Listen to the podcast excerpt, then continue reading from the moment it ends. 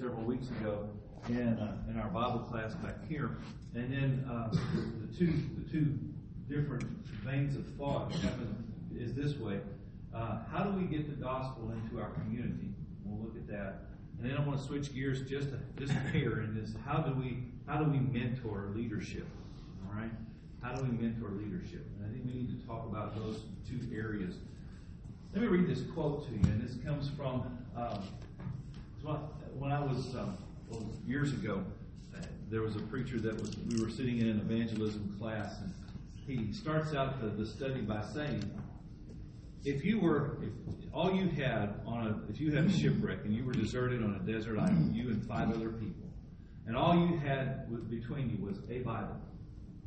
He said, and you decided to get together as a group and read that Bible. And he said, and you decided you wanted to call yourselves a group that reads the Bible. He said, you would call yourself a church, wouldn't you? Yes. He said, and what kind of church? What would you look like? What would you look like? And he said, surprisingly, you know, people say that that's a hypothetical question. He said, actually, it's not.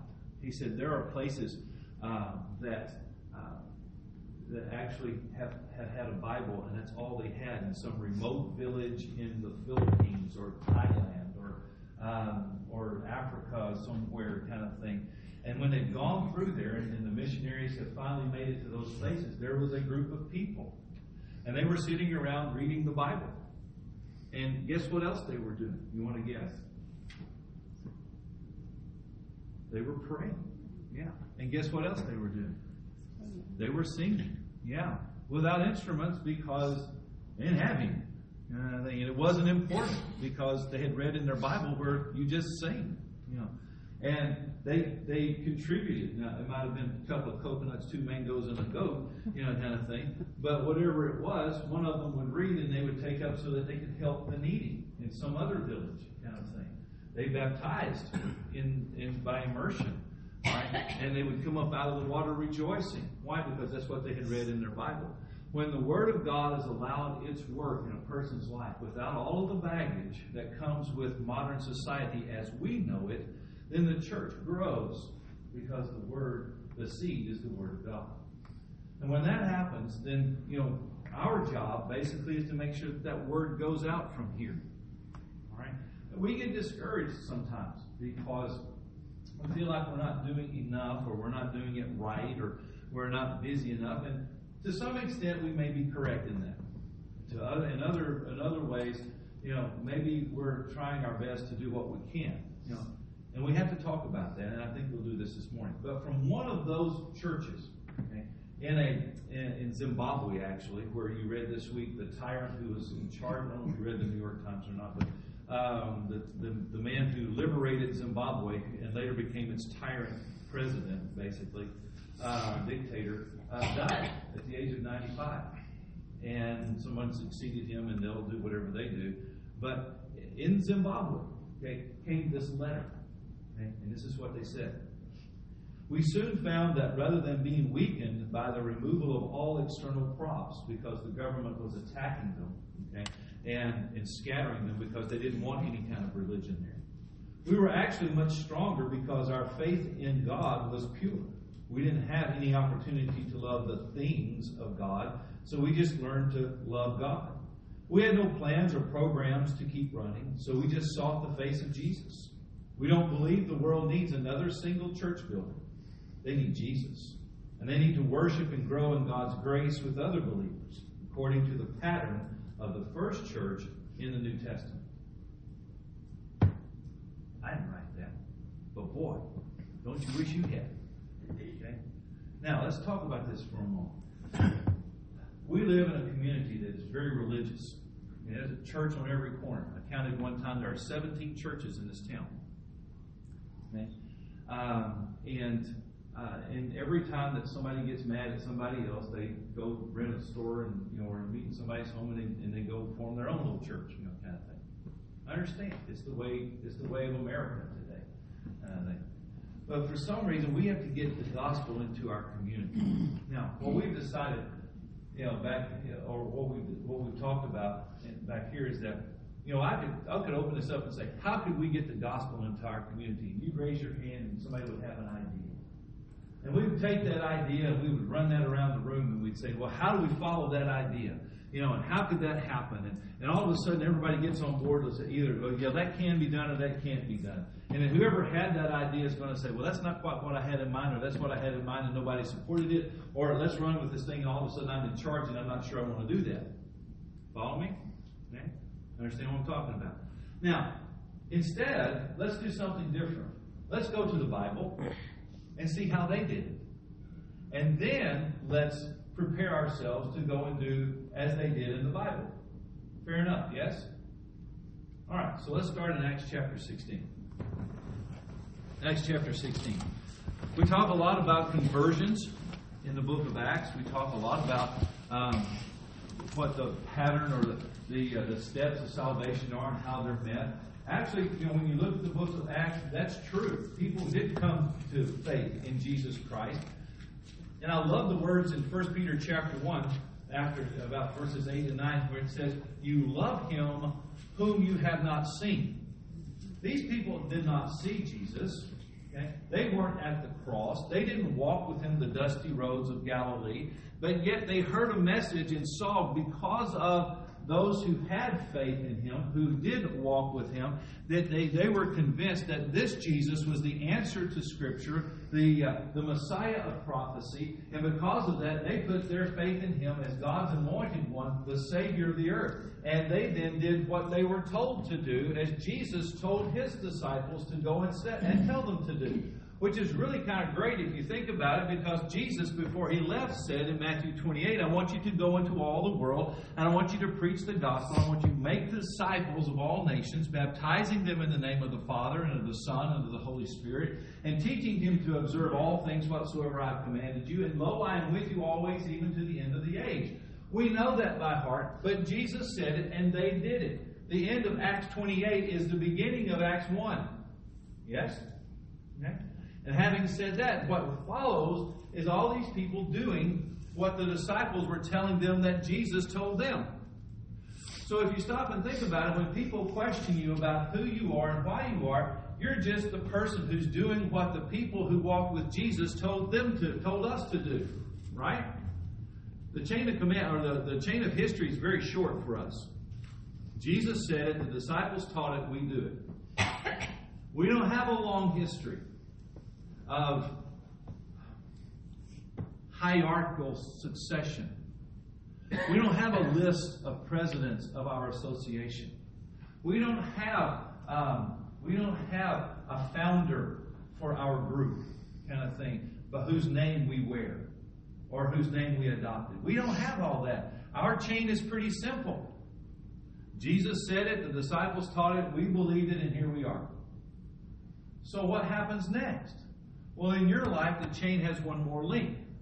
Jesus said it, the disciples taught it, you believed it, you shared it, they believe it, and the chain goes on. Right? So what you're seeing is a very short chain of a command who, whose key link, whose link pin, if you will, is Jesus Christ. You know what we read in 1 Corinthians chapter 3? No other foundation can any man lay except that which is in Christ Jesus. Right? Now, having said that, Let's look at Acts 16, verses 13 through 15. How do we get that message then into the community where we live? Let's read verses 13 through 15. And on the Sabbath day, we went outside the gate to a riverside, where we were supposing that there would be a place of prayer. And we sat down and began speaking to the women who had assembled. A woman named Lydia from the city of Thyatira, a seller of purple fabrics, a worshiper of God, was listening and the Lord opened her heart to respond to the things spoken by Paul. And when she had when she and her household had been baptized, she urged us, saying, If you have judged me to be faithful to the Lord, come into my house and stay. And she prevailed upon us. Look at that text for just a moment. Stay right there looking at those words. All right? People often tell me, I don't know what to do. What did Paul do? The Paul and those traveling with him, they arrived in a community. Okay? And what did what's the first thing they did? What does it say? They went to a place of prayer. Okay? People who already knew God, okay, or believed in God, right? So that thing has already been established. Okay? They already believed in God. Right? We don't have to argue with people about the existence of God if they already have believed in God. Right? It's the whole premise of Genesis 1 1. In the beginning, God created the heavens and the earth. Right? It assumes you believe. Okay? The rest of the Bible is, is based off of that assumption that you already have come to a decision that there is a greater power who is God who created the heavens and the earth. So we're not talking to a bunch of atheists here. What we're doing is we're talking to people who believe in God. It is a place of prayer, as Renee said. It's a place of prayer. So we're going and they're gathered there. It's an informal gathering down by the river kind of thing. But they went out. You see what I mean? They went out. And what did they do next? It they went out, and it says they went out and they assembled with them. They assembled with them. And then they had an audience, kind of thing. They had an audience. I had this idea that there are places where people gather in this community where we assume that they all believe in God. It could be the coffee shop. It could be uh, the break room. It could be uh, the restaurant kind of thing. And um, it could be, you know, I don't know, a lot of places. But Paul began to talk to them about Jesus. And here's where I think, for me anyway,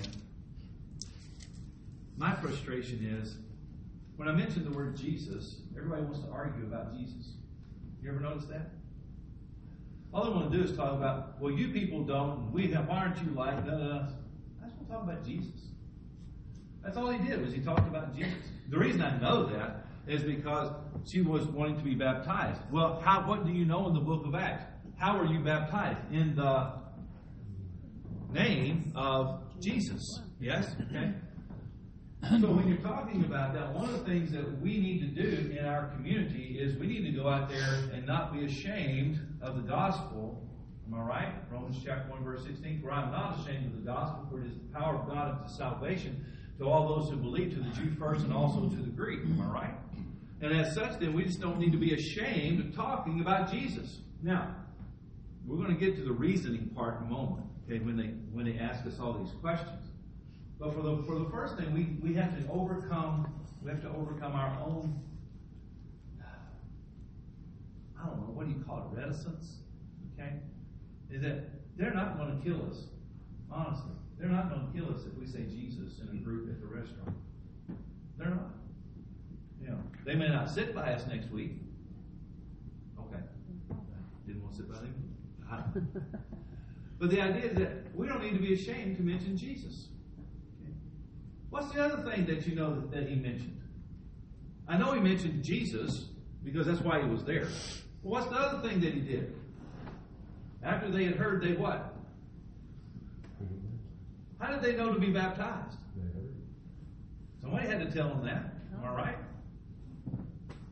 for, for years and years, when I was a little guy, well, I was little, when I was younger.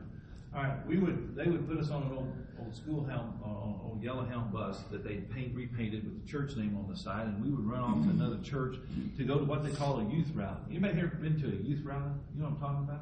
Okay, they don't do those much anymore. Um, but they would get all the young people together, and they would have someone come in and, and speak to us, you know, kind of thing, and talk to us about, you know, the uh, the dangers of sex, drugs, and rock and roll, and uh, or they would talk to us about. Uh, they talked to. Don't y'all remember that? Y'all remember that? Yeah. And they'd talk to us about, you know, how looking at, you know, those dirty pictures would cause us to go blind. You know, y'all remember that? Know, yeah, I remember. I remember that. And we would go and we would look at it. But every time we got together, we had one guy and I remember this. Y'all may remember this, but we had one guy, he made this impassioned plea that if we weren't in the body of Christ, if we weren't baptized into Jesus Christ for the forgiveness of our sins, we were going to hell.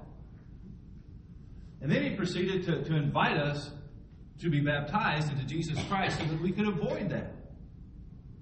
And we began to sing the song, Just As I Am. Do you have any verses there are to Just As I Am as originally written? Anybody know? There are eight. Okay? There are eight. Now, if you look it up in your songbook that we have in the pew, there are only four, and the first one's repeated. The reason is, is that they began to do that a lot in different places. To sing just as I am, without one plea. But that thy blood was shed for me. I know because I heard it all. Yeah. Was there anything wrong? You know, people laugh at that. And people have been laughing at the church ever since. They laughed. Oh, we sing umpteen verses of just as I am. Ha ha ha! You remember those days? And they would laugh. But nobody offers invitations like that to groups of young people anymore. I haven't heard an invitation like that given to a group of young people where they actually they talked about hell. They'll talk to them about a lot of things, about their relationship with Jesus. They'll talk about how they need to, to, to work together, you know, to, to make the world a better place. They'll say those things, not that those things are not important. But when you talk about that, how many of you have ever heard this line of thinking? Is that, you know, in the old days, the Church of Christ used to do this. All right? You've heard that, haven't you? You know, I think about that, and I think at some point you've got to offer the invitation. At some point, you have to tell them that their soul belongs to Satan until it is redeemed from hell by the blood of Jesus. They have to know the fear of God. We talked about this Wednesday night in my Bible class back here. We were talking about what do you fear? because we were talking about the Egyptian midwives and how they did not fear Pharaoh, they feared God. And I said, What's the difference? And they go, Well, you don't have to really be scared of God. I said, Really? Is that true? And they looked at me kind of funny because nobody ever talks to them about being scared of God. I said, now, you're going to hear it in, in honestly, in, in, every respect, in every time that I've, I've heard it mentioned in the last 20 years. It says, you don't have to fear God, you have to respect Him. Okay? So now you've just unhitched your wagon from fear and given it to respect.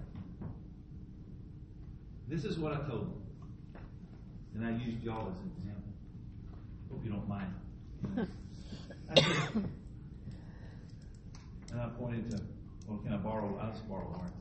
I said, Foster, I said, I said, when you do something and you know it's wrong, I said, what do you know that your folks are going to do to you? He said, well, they punish me. I said, yes. Sometimes it hurts. Goes, yes, it does. So whatever you're doing, it hurts. I said, so you know, you know when you do something wrong, it hurts because you're being punished. Yes. So, what does that help you to know about doing something wrong? He said, I'm scared of doing something wrong. Yes. The Bible says in Proverbs chapter 1 and verse 7 that the fear of God is the beginning of wisdom. I said, Now, what is wisdom? I said, Let me put it this way. If you know it's not going to hurt if you do the right thing, then what do you choose to do? I mean, every one of those little guys, every one of them, every fourth grader I have in there, every one of them said, I want to do the right thing so I don't get hurt. And I said, There you go. I know a fear of punishment can be avoided if I choose to do the right thing. Fear of God is the beginning of wisdom. Now, notice that that verse says it's the beginning of wisdom. It doesn't say it's the sum total. What is the culmination of that wisdom? To know not only that by doing that, by avoiding the doing of wrong and punishment that I will not hurt, but that I am loved by God because He does that, and because of that He saves me from the consequences of that wrong choice. Then when I come to understand that, wisdom comes to completion when I understand that a loving God punishes evil, but but saves us who are obedient to Him and provides for us something that is a, called a blessing. Yes? Wisdom has come into full bloom. Now I know that God loves me. I still fear what He might do if I do wrong. but I rejoice when I obey because I live inside His grace. Make sense? Now that's on fourth grade level. I'm sure you have a much more adult understanding of it. But having said that, we you know we came we came to that understanding. What I'm saying is this. I don't think we need to laugh so much at eight verses of just as I am. I think we're living in a generation now that doesn't fear anybody. and maybe that needs to change. You know, there was, after 9 11, coming up next Wednesday, by the way, there was, after the initial 9 11 in 2001, there was a great resurgence, we noticed, in people seeking God. Why would you think that? Because all of a sudden, what had happened? The news came on and said the towers have fallen, we're under attack, and now we are not in control anymore. So where do you go? Yeah, you go with God. Sometimes I think there needs to be a healthy sense of fear. Not respect, fear. That there is something out there bigger and badder and hurtful, and we need to avoid that. And that there is something, there is a place where it is safe, a place where there is redemption, a place where there is love, and a place where there is a refuge, and that is the church. Now, how do you bring that into your conversation? Well, I'm all open. You know, I would love to discuss that with you at some point. Kind of thing. Just seed thoughts right here. Let's turn to Acts chapter 18. Let's look at verse 4. Paul again, but now he's at Corinth, moving on from Philippi. He says, And he was reasoning in the synagogue every Sabbath and trying to persuade Jews and Greeks. So, where was he? Was he in Bible class on a Sunday morning? No. Why? Synagogues don't meet on Sundays. When do they meet? They meet on the Sabbath or Saturdays. So he would go to where they were meeting so that he could, what did it say he was doing with them? Is that the bell? Wow. This happens a lot, doesn't it? Every time. Every time. Every time I just get into something. Okay, so it says he was reasoning with them. What does the word reasoning mean?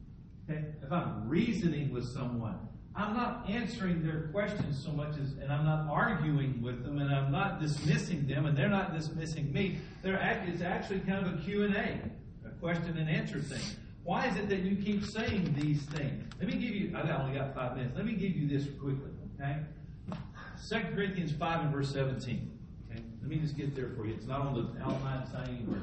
But let me give you a, a great conversation starter. Because people are going to tell you, well, in the Old Testament, okay, it says this, okay? And they'll use that for all kinds of things. And I used to try to explain to them, well, that was a sacrificial system, and that was, you know, that, that, we don't do that anymore because that Hebrews 7 says that, you know, that's become obsolete. No, no, no. And I finally just decided that people live in sound bites, aren't, don't they? I mean, if it's not, you if it's not 30 seconds, they can't do that. 2 Corinthians 5 and verse 17. Somebody read that to me. You got it? I, I didn't get there in time. Therefore, if any man be in Christ, he is a new creation. Old things pass away, behold, all things become new. That's it. Okay? Right. So, if any man is in Christ, okay, the old has passed away. Old what? Well, we always said the old self. Really, if you stop and think about it, everything old passed away. You know what Hebrews chapter 8 tells us? That the old covenant became obsolete. Okay? The old covenant became obsolete. The old sacrificial system became obsolete. The old, you know, the Old Testament became obsolete. Now, now becoming an instruction guide for us so that we might know how faith is nurtured, kind of thing. Bringing us as a tutor, Galatians chapter 3 says, bringing us as a tutor or schoolmaster or guardian to faith in whom? Christ Jesus. If any man is in Christ, the old has passed away. I don't worship like the Old Testament. Why? It has what? It has passed away. But all things have become new. What kind of Christian are you? I am a New Testament Christian. Why? Because there's no such thing as an Old Testament Christian. There weren't there. Christ had not died yet. Was Christ there? Yes. Had he died yet? No. He was the he was the one of prophecy. The old things have passed away. Behold, all things have become new. I am a New Testament Christian, uh, worshiping and serving the new the new one who is anointed. Okay, who is the Lord of my life, and He is the one who fulfilled prophecy. He is the completion of everything that God was working through the Old Testament in the plan of redemption. Now, there's your verse to share with people, isn't it? That'll get their attention in 30 seconds, won't it? Try that one at work tomorrow. All right? And when they say, "Why don't you people use those whatever? Why don't you? Why don't y'all not like us?" Kind of thing. He says, "Because the Bible says, and this is how you start that." Because the Bible says in 2 Corinthians 5 and verse 17, if any man is in Christ, and I'm assuming that that's what we're talking about here, and they'll say, well, yeah, he is a new creation. The old has passed away, and everything that divides us right now, you're talking about, you're going to go to the Old Testament to prove all old has passed away. Behold, all things have become new. I simply do what the New Testament tells me to do. Now, you're saying, well, that's a little oversimplified. I only have 30 seconds. But if that will get me to the next 30 seconds the next day, that at least plants a seed thought, yes, where they can think about that and say, I want to talk to you about that, what we talked about yesterday. Well, then you have to have another thought. Okay? Bell's about to ring. I can give you that later. But that thought about that one. Okay? okay? Now, the, other, the next place you want to go is Ephesians chapter 1 and verse 3. Okay? Thanks be to God who has given us every spiritual blessing in Christ. Okay? There's your next one. Talk about where the spiritual blessings are. Not anywhere except where? In Christ. Okay? Now, that's all I have time for. Sorry, thank you for doing that.